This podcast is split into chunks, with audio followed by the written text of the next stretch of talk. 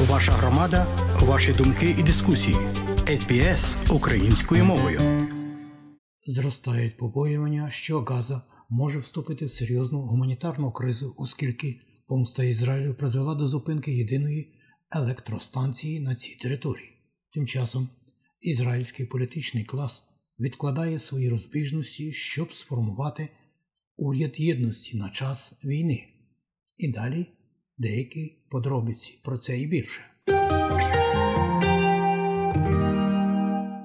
Війна між Хамасом та Ізраїлем зараз викликає занепокоєння щодо гуманітарної ситуації в секторі Газа та майбутнього ізраїльського уряду.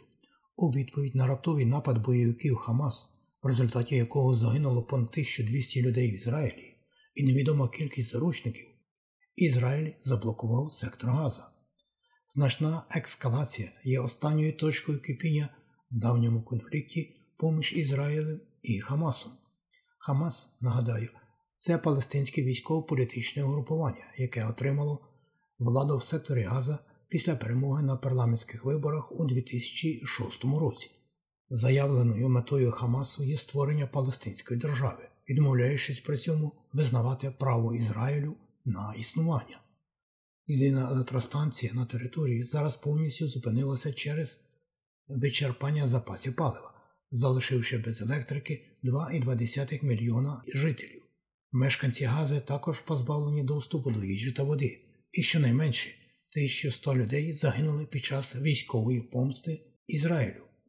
Генеральний секретар Організації Об'єднаних Націй Антоніо Гутериш каже: Civilians must be protected at all times. Цивільне населення має бути захищене в будь-який час. Міжнародне гуманітарне право має поважатися та підтримуватися. Близько 220 тисяч палестинців зараз перебувають у притулку в 92 установах міжнародної гуманітарної місії по всій Газі.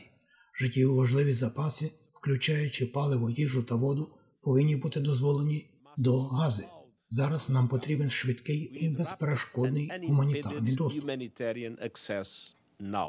А посланник Палестини Організації Об'єднаних Націй Ріят Мансур просить про негайну допомогу.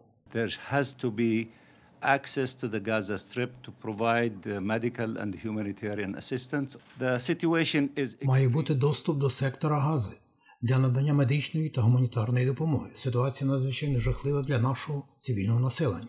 Руйнування не піддаються уяві. Ми сподіваємося, що дуже скоро міжнародне співтовариство впорається зі своїми обов'язками і почне процес відправки гуманітарної допомоги. Це, звичайно, вимагатиме припинення вогню або припинення бомбардувань сектора Gaza Strip.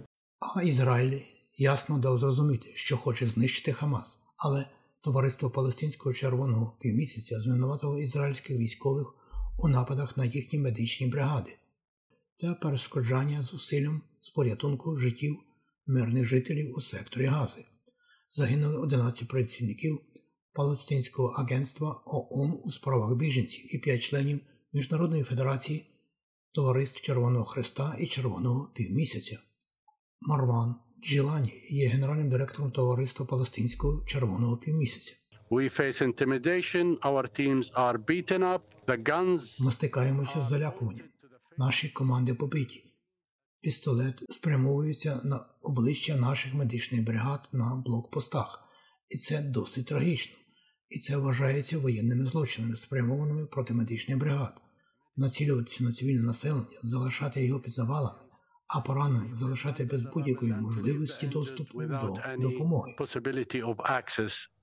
З іншого боку, масштаби жертв і невідома доля заручників шокували ізраїльтян. Після кількох місяців запеклих суперечок щодо судової реформи весь політичний клас Ізраїлю тепер прагне працювати разом. А опозиція та більшість погодилися сформувати уряд єдності, який би виконував роль військового кабінету. Очікується, що до кабінету міністрів увійде лідер опозиції в Ізраїлі та досі опонент прем'єр-міністра Віняміна Нетаньягу Бенні Ганс. Держава Ізраїль буде найсильнішою державою в регіоні. У неї найпотужніша армія у світі, у неї найкращі люди у світі. Ми бачимо це з літаком за літаком, повних молодих чоловіків, які повертаються, щоб захищати свій дім. І вони вже відчувають цю силу в Азії, і вони відчувають це в Лівані, якщо буде потрібно. І весь світ це побачить а Сполучені Штати Америки демонструють відкриту підтримку Ізраїлю словами президента Джо Байдена. And I deadliest... Я б сказав, що це найсмертоносніший день для євреїв з часів Голокосту. Одна з найгірших глав історії людства, яка нагадує всім нам, що той вислів, який я засвоїв від свого батька з раннього дитинства, мовчання це співучасть. Silence is complicity. Білий дім також оголосив, що кількість убитих американських громадян становить 22 особи. Це ще щонайменше 17 стали невідомими. А ці нотатки за матеріалами SBS News і Жуліна Ейгі підготував Богдан Рудницький.